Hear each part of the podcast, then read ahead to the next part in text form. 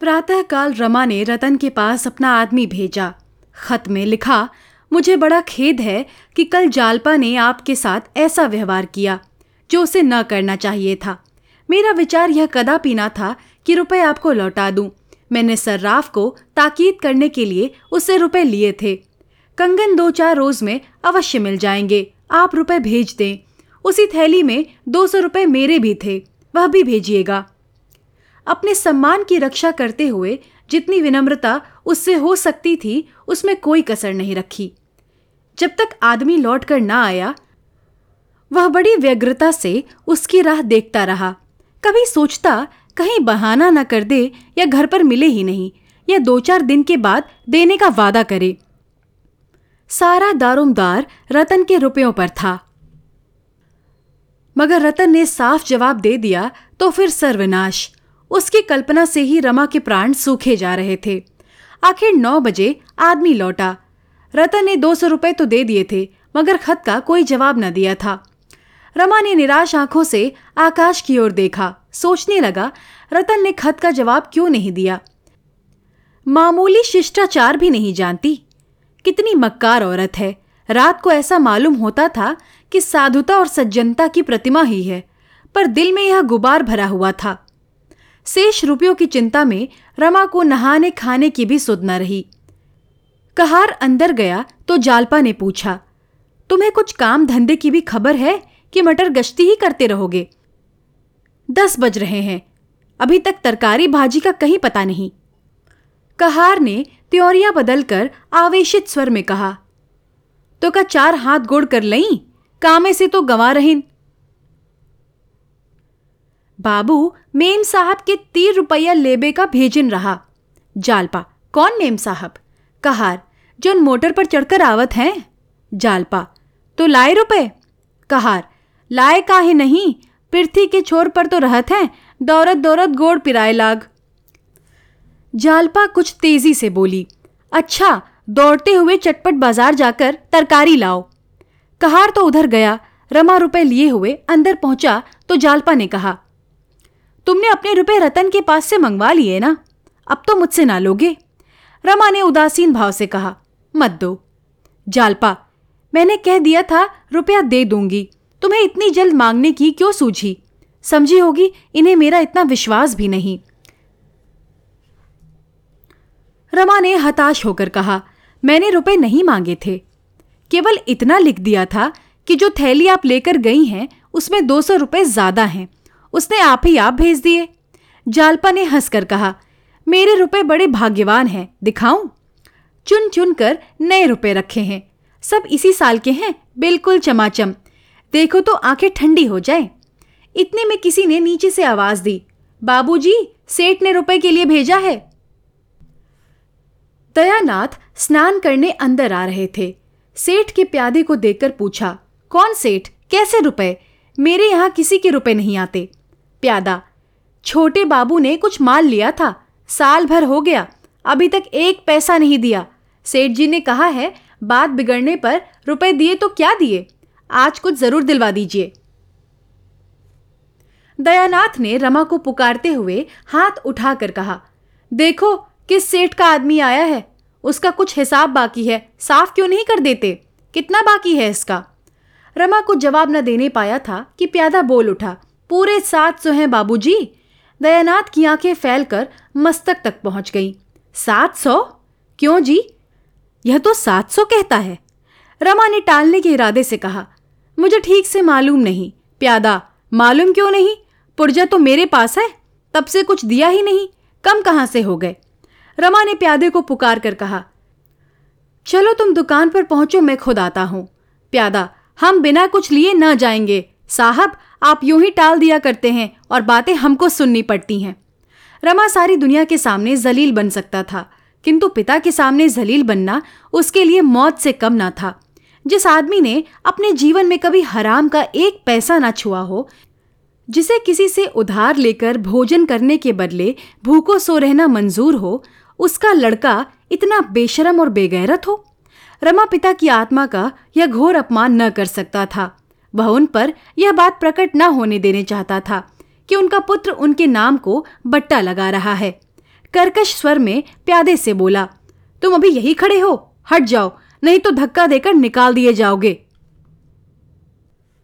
प्यादा, हमारे रुपए दिलवाइए, हम चले जाएं, हमें क्या आपके द्वार पर मिठाई मिलती है। रमानाथ ने क्रोध कांपते हुए कहा, तुम ना जाओगे, जाओ, लाला से कह देना नालिश कर दे। दयानाथ ने डांट कर कहा, क्या बेशर्मी की बातें करते हो जी, जब गिरह में रुपए ना थे तो चीज लाए हैं क्यों, और लाए तो जैसे बने वैसे रुपए अदा करो, कह दिया नालिश कर दो, नालिश कर देगा तो कितनी आबरू रह जाएगी, इसकी भी कुछ ख्याल है। सारे शहर में उंगलियां उठेंगी मगर तुम्हें इसकी क्या परवाह। तुमको यह सूझी क्या कि एक बारगी इतनी बड़ी गठरी सिर पर लाद ली। कोई शादी ब्याह का अवसर होता तो एक बार को यह बात भी मानी जा सकती थी, और वह औरत कैसी है जो पति को ऐसी बेहूदगी करते देखती है और मना नहीं करती। आखिर तुमने क्या सोचकर यह कर्ज लिया, तुम्हारी ऐसी बहुत कुछ बड़ी आमदनी भी तो नहीं है। रमा को पिता की यह डांट बहुत बुरी लग रही थी। उसके विचार में पिता को इस विषय में कुछ बोलने का अधिकार ही ना था। निसंकोच होकर बोला, आप नाहक कितना बिगड़ रहे हैं, आपसे रुपए मांगने जाऊं तो कहिएगा, मैं अपने वेतन से थोड़ा थोड़ा करके सब चुका दूंगा। अपने मन में उसने कहा, यह तो आप ही की करनी का फल है, आप ही के पाप का प्रायश्चित कर रहा हूं। प्यादे ने पिता और पुत्र में वाद विवाद होते देखा तो चुपके से अपनी राह ली। मुंशी जी भुनभुनाते हुए स्नान करने चले गए। रमा ऊपर गया तो उसके मुंह पर लज्जा और ग्लानि की फटकार बरस रही थी। जिस अपमान से बचने के लिए वह डाल डाल पात पात भागता फिरता था वह हो ही गया। इस अपमान के सामने सरकारी रुपयों की फिक्र भी गायब हो गई। कर्ज लेने वाले बला के हिम्मती होते हैं। साधारण बुद्धि का मनुष्य ऐसी परिस्थितियों में पड़कर घबरा उठता है, पर बैठक बाजों के माथे पर बल तक नहीं पड़ता। रमा अभी इस कला में दक्ष नहीं हुआ था। इस समय यदि यमदूत उसके प्राण हरने आता तो वह आंखों से दौड़कर उसका स्वागत करता। कैसे क्या होगा, यह शब्द उसके एक एक रोम से निकल रहा था। कैसे क्या होगा, इससे अधिक वह इस समस्या की और व्याख्या न कर सकता था। यही प्रश्न एक सर्वव्यापी पिशाच की भांति उसे घूरता दिखाई देता था।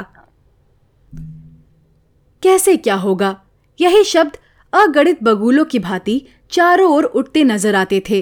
वह इस पर विचार न कर सकता था, केवल उसकी ओर से आंखें बंद कर सकता था। उसका चित्त इतना खिन्न हुआ कि आंखें सजल हो गईं। जालपा ने पूछा, तुमने तो कहा था इसके अब थोड़े ही रुपए बाकी हैं। रमा ने सिर झुकाकर कहा, यह दुष्ट झूठ बोल रहा था, मैंने कुछ रुपए दिए हैं। जालपा, दिए होते तो कोई रुपयों का तकाजा क्यों करता, जब तुम्हारी आमदनी इतनी कम थी तो गहने लिए ही क्यों। मैंने तो कभी जिद न की थी, और मान लो मैं दो चार बार कहती भी तो मैं समझ बूझ कर काम करना चाहिए था। अपने साथ मुझे भी चार बातें सुनवा दी। आदमी सारी दुनिया से पर्दा रखता है लेकिन अपनी स्त्री से पर्दा नहीं रखता। तो मुझसे भी पर्दा रखते हो। अगर मैं जानती तुम्हारी आमदनी इतनी थोड़ी है तो मुझे क्या ऐसा शौक चढ़ाया था कि मोहल्ले भर की स्त्रियों को तांगे पर बैठा बैठा कर सैर कराने ले जाती। अधिक से अधिक यही तो होता कि कभी कभी चित्त दुखी हो जाता, पर यह तकाजे तो ना सहने पड़ते। कहीं नालिश कर दे तो 700 के 1000 हो जाएं। मैं क्या जानती थी कि तुम मुझसे यह छल कर रहे हो। कोई वेश्या तो थी नहीं कि तुम्हें नोच खसोट कर अपना घर भरना मेरा काम होता। मैं तो भले बुरे दोनों ही दिनों में तुम्हारी साथिन हूं। भले में तुम चाहे मेरी बात मत पूछो, पर बुरे में तो मैं तुम्हारे गले पड़ूंगी ही। रमा के मुख से एक शब्द ना निकला। दफ्तर का समय आ गया था, भोजन करने का अवकाश न था। रमा ने कपड़े पहने और दफ्तर चला। जागेश्वरी ने कहा, क्या बिना भोजन किए चले जाओगे। रमा ने कोई जवाब न दिया और घर से निकलना ही चाहता था कि जालपा झपट कर नीचे आई और उसे पुकार कर बोली, मेरे पास जो 200 रुपए हैं उन्हें क्यों नहीं सर्राफ को दे देते। रमा ने कोई उत्तर ना दिया और चलते वक्त जानबूझकर जालपा से रुपए ना मांगे। वह जानता था जालपा मांगते ही दे देगी, लेकिन इतनी बातें सुनने के बाद अब रुपए के लिए उसके सामने हाथ फैलाते उसे संकोच ही नहीं भय होता था, कहीं वह फिर न उपदेश देने बैठ जाए। इसकी अपेक्षा आने वाली विपत्तियां कहीं हल्की थीं। जालपा ने उसे पुकारा तो कुछ आशा बंधी। वह ठिठक गया और बोला, अच्छी बात है, लाओ दे दो। वह बाहर के कमरे में बैठ गया। जालपा दौड़कर ऊपर से रुपए लाई और गिन गिन कर उसकी थैली में डाल दिए। उसने समझा था रमा रुपए पाकर फूला ना समाएगा, पर उसकी आशा पूरी ना हुई। अभी 300 रुपए की फिक्र करनी थी, वह कहाँ से आएंगे। भूखा आदमी इच्छापूर्ण भोजन चाहता है, 2-4 फुलकों से उसकी तुष्टि नहीं होती। सड़क पर आकर रमा ने एक तांगा लिया और उससे जॉर्ज टाउन चलने को कहा। शायद रतन से भेंट हो जाए। वह चाहे तो 300 रुपए का बड़ी आसानी से प्रबंध कर सकती है। रास्ते में वह सोचता जाता था, आज बिल्कुल संकोच ना करूंगा। जरा देर में जॉर्ज टाउन आ गया। रतन का बंगला भी आया। वह बरामदे में बैठी थी। रमा ने उसे देखकर हाथ उठाया, उसने भी हाथ उठाया, पर वहां उसका सारा संयम टूट गया। वह बंगले में ना जा सका। तांगा सामने से निकल गया। रतन बुलाती तो वह चला जाता। वह बरामदे में ना बैठी होती तब भी शायद वह अंदर जाता, पर उसे सामने बैठे देखकर वह संकोच में डूब गया। जब तांगा गवर्नमेंट हाउस के पास पहुंचा तो रमा ने चौंक कर कहा, चुंगी के दफ्तर चलो। तांगे वाली ने घोड़ा उधर मोड़ लिया। 11 बजते बजते रमा दफ्तर पहुंचा। उसका चेहरा उतरा हुआ था, छाती में धड़कने बढ़ रही थीं। बड़े बाबू ने जरूर पूछा होगा, जाते ही बुलाएंगे। दफ्तर में जरा भी रियायत नहीं करते।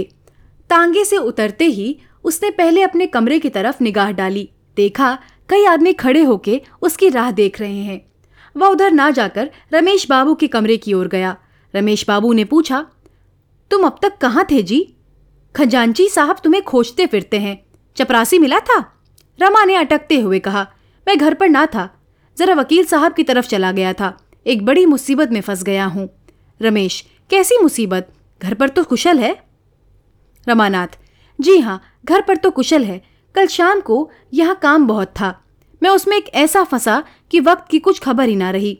जब काम खत्म करके उठा तो खजांची साहब चले गए थे। मेरे पास आमदनी के 800 रुपए थे। सोचने लगा, इन्हें कहाँ रखूं? मेरे कमरे में कोई संदूक है नहीं। यही निश्चय किया कि साथ लेता जाऊं। 500 रुपए नकद थे, वह तो मैंने थैली में रखे। 300 रुपए के नोट जेब में रख लिए और घर चला।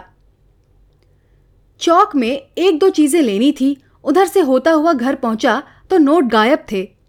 रमेश बाबू ने आंखें फाड़ कर कहा, 300 के नोट गायब हो गए?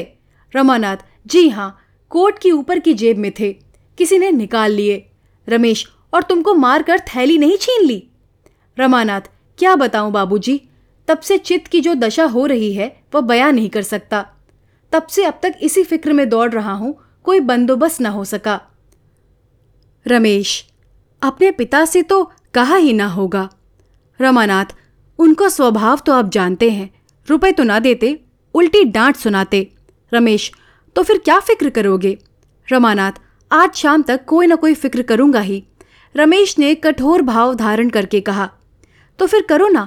इतनी लापरवाही तुमसे कैसे हुई, यह मेरी समझ में नहीं आता।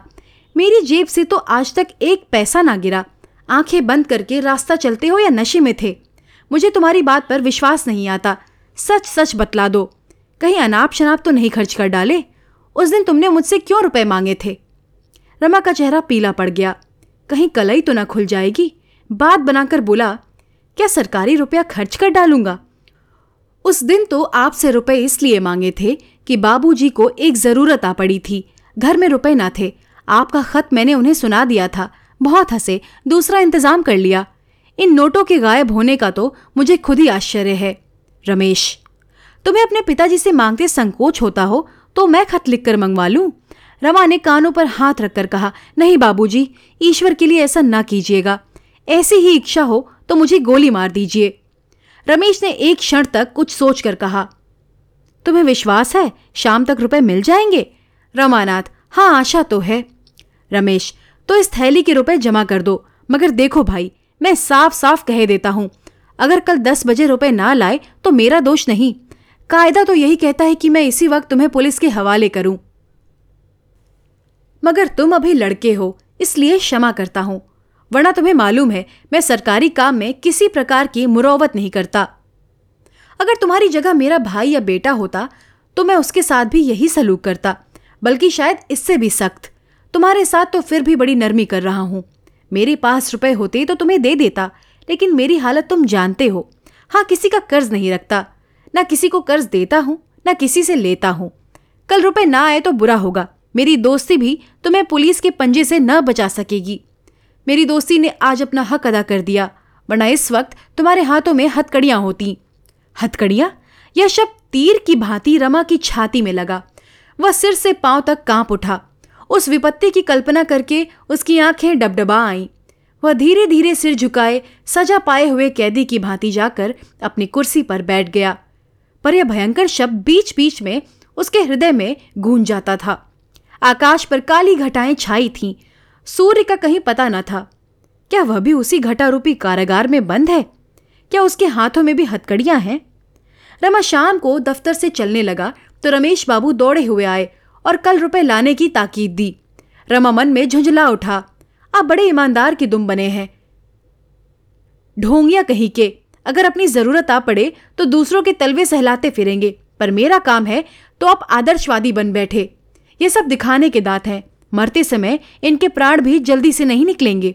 कुछ दूर चलकर उसने सोचा, एक बार फिर रतन के पास चलूं। और ऐसा कोई ना था जिससे रुपए मिलने की आशा होती। वह जब उसके बंगले पर पहुंचा तो वह अपने बगीचे में गोल चबूतरे पर बैठी हुई थी। उसके पास ही एक गुजराती जौहरी बैठा संदूक से सुंदर सुंदर आभूषण निकाल निकाल कर दिखा रहा था। रमा को देखकर वह बहुत खुश हुई। आइए बाबू साहब, देखिए सेठ जी कैसी अच्छी अच्छी चीजें लाए हैं। देखिए हार कितना सुंदर है, इसके दाम 1200 रुपये बताते हैं। रमा ने हार को हाथ में लेकर देखा और कहा, हाँ चीज तो अच्छी मालूम होती है रतन, दाम बहुत कहते हैं। जौहरी, बाई जी ऐसा हार अगर कोई 2000 में ला दे तो जो जुर्माना कहिए दूं, 1200 मेरी लागत बैठ गई है। रमा ने मुस्कुरा कर कहा, ऐसा ना कहिए सेठ जी, जुर्माना देना पड़ जाएगा। जौहरी, बाबू साहब हार तो 100 रुपये में भी आ जाएगा, और बिल्कुल ऐसा ही, बल्कि चमक दमक में इससे भी बढ़कर, मगर परखना चाहिए। मैंने खुद ही आपसे मोल तोल की बात नहीं की, मोल तोल अनाड़ियों से किया जाता है। आपसे क्या मोल तोल, हम लोग निरे रोजगारी नहीं है बाबू साहब, आदमी का मिजाज देखते हैं। श्रीमती जी ने क्या अमीराना मिजाज दिखाया है कि वाह। रतन ने हार को लुब्ध नजरों से देखकर कहा, कुछ तो कम कीजिए सेठ जी, आपने तो जैसे कसम खा ली। जौहरी, कमी का नाम न लीजिए हुजूर, यह चीज आपकी भेंट है। रतन, अच्छा अब एक बात बतला दीजिए, कम से कम इसका क्या लेंगे? जौहरी ने कुछ क्षुब्ध होकर कहा, 1200 रुपये और 12 कौड़ियाँ होंगी हुजूर। आपसे कसम खाकर कहता हूँ, इसी शहर में 1500 का बेचूंगा और आपसे कह जाऊंगा किसने लिया। यह कहते हुए जौहरी ने हार को रखने का केस निकाला। रतन को विश्वास हो गया यह कुछ कम न करेगा। बालकों की भांति अधीर होकर बोली, आप तो ऐसे समेटे लेते हैं कि हार को नजर लग जाएगी। जौहरी, क्या करूं हुजूर, जब ऐसे दरबार में चीज की कदर नहीं होती तो दुख होता ही है। रतन ने कमरे में जाकर रमा को बुलाया और बोली, आप समझते हैं यह कुछ और उतरेगा। रमानाथ, मेरी समझ में तो चीज 1000 से ज्यादा की नहीं है। रतन, ओह होगा, मेरे पास तो 600 रुपये हैं, आप 400 रुपये का प्रबंध कर लें तो ले लूं। यह इसी गाड़ी से काशी जा रहा है, उधार ना मानेगा। वकील साहब किसी जलसे में गए हैं, 9-10 बजे से पहले ना लौटेंगे, मैं आपको कल रुपए लौटा दूंगी। रमा ने बड़े संकोच के साथ कहा, विश्वास मानिए मैं बिल्कुल खाली हाथ हूँ, मैं तो आपसे रुपए मांगने आया था, मुझे बड़ी सख्त जरूरत है। वह रुपए मुझे दे दीजिए, मैं आपके लिए कोई अच्छा सा हार यही से ला दूंगा। मुझे विश्वास है ऐसा हार 700-800 में मिल जाएगा। रतन, चलिए मैं आपकी बातों में नहीं आती, 6 महीने में एक कंगन तो बनवा ना सके, अब हार क्या लाएंगे। मैं यहाँ कई दुकानें देख चुकी हूँ, ऐसी चीज शायद ही कहीं निकले, और निकले भी तो इसके ड्योड़े दाम देने पड़ेंगे। रमानाथ, तो इसे कल क्यों ना बुलाइए, इसे सौदा बेचने की गरज होगी तो आप ठहरेगा। रतन, अच्छा कहिए, देखिए क्या कहता है। दोनों कमरे के बाहर निकले। रमा ने जौहरी से कहा, तुम कल 8 बजे क्यों नहीं आते? जौहरी, नहीं हुजूर, कल काशी में 2-4 बड़े रईसों से मिलना है, आज के ना जाने से बड़ी हानि हो जाएगी। रतन, मेरे पास इस वक्त 600 रुपये हैं, आप हार दे जाइए, बाकी के रुपए काशी से लौट कर ले जाइएगा। जौहरी, रुपए का तो कोई हर्ज ना था, महीने 2 महीने में ले लेता, लेकिन हम परदेशी लोगों का क्या ठिकाना, आज यहाँ है कल वहाँ है, कौन जाने यहाँ फिर कब आना हो। आप इस वक्त 1,000 रुपये दे दें, 200 फिर बाद में दे दीजिएगा। रमानाथ, तो सौदा ना होगा। जौहरी, इसका अख्तियार आपको है, मगर इतना कह देता हूँ कि ऐसा माल फिर ना पाइएगा। रमानाथ, रुपए होंगे तो माल बहुत मिल जाएगा। जौहरी, कभी कभी दाम रहने पर भी अच्छा माल नहीं मिलता। यह कहकर जौहरी ने फिर हार को केस में रखा और इस तरह संदूक समेटने लगा मानो वह एक क्षण भी ना रुकेगा। रतन का रोया रोया कान बना हुआ था, मानो कोई कैदी अपनी किस्मत का फैसला सुनने को खड़ा हो। उसके हृदय की सारी ममता, ममता का सारा अनुराग, अनुराग की सारी अधीरता, उत्कंठा और चेष्टा उसी हार पर केंद्रित हो रही थी, मानो उसके प्राण उसी हार के दानों में जा छिपे थे, मानो उसके जन्म जन्मांतरों की संचित अभिलाषा उसी हार पर मंडरा रही थी। जौहरी को संदूक बंद करते देखकर वह जलविहीन मछली की भांति तड़पने लगी। कभी वह संदूक खोलती, कभी वह दराज खोलती, पर रुपए कहीं नहीं मिले। सहसा मोटर की आवाज सुनकर रतन ने फाटक की ओर देखा। वकील साहब चले आ रहे थे। वकील साहब ने मोटर बरामदे के सामने रोक दी और चबूतरे की तरफ चले। रतन ने चबूतरे के नीचे उतरकर कहा, आप तो 9 बजे आने को कह गए थे।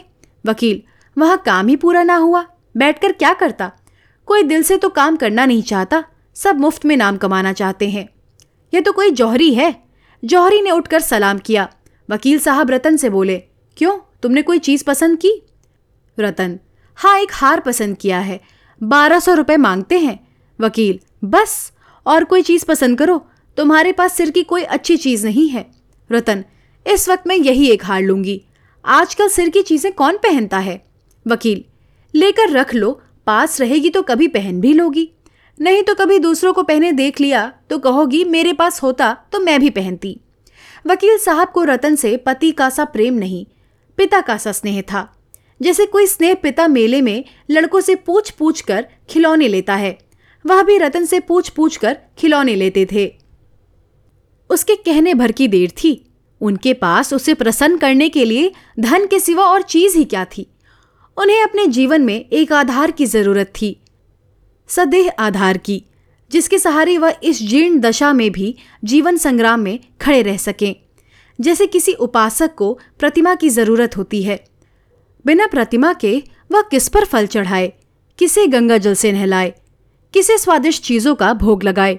इसी भांति वकील साहब को भी पत्नी की जरूरत थी। रतन उनके लिए सदैह कल्पना मात्र थी, जिससे उनकी आत्मिक पिपासा शांत होती थी। कदाचित रतन के बिना उनका जीवन उतना ही सूना होता जितना आंखों के बिना मुख।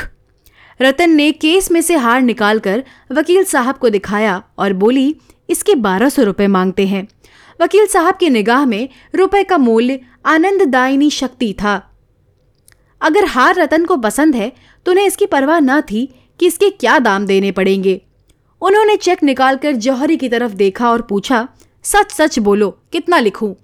जौहरी ने हार को उलट पलट कर देखा और हिचकते हुए बोला, 1150 कर दीजिए। वकील साहब ने चेक लिखकर उसको दिया और वह सलाम करके चलता हुआ। रतन का मुख इस समय वसंत की प्राकृतिक शोभा की भांति विहसित था। ऐसा गर्व, ऐसा उल्लास उसके मुख पर कभी ना दिखाई दिया था, मानो उसे संसार की संपत्ति मिल गई है। हार को गले में लटकाए वह अंदर चली गई। वकील साहब के आचार विचार में नई और पुरानी प्रथाओं का विचित्र मेल था। भोजन वह अभी तक किसी ब्राह्मण के हाथ का बिना खाते थे, आज रतन उनके लिए अच्छी अच्छी चीज़ें बनाई गई। अपनी कृतज्ञता को वह कैसे जाहिर करे। रमा कुछ देर तक तो बैठा वकील साहब का यूरोप गौरव गान सुनता रहा, अंत में निराश होकर चल दिया।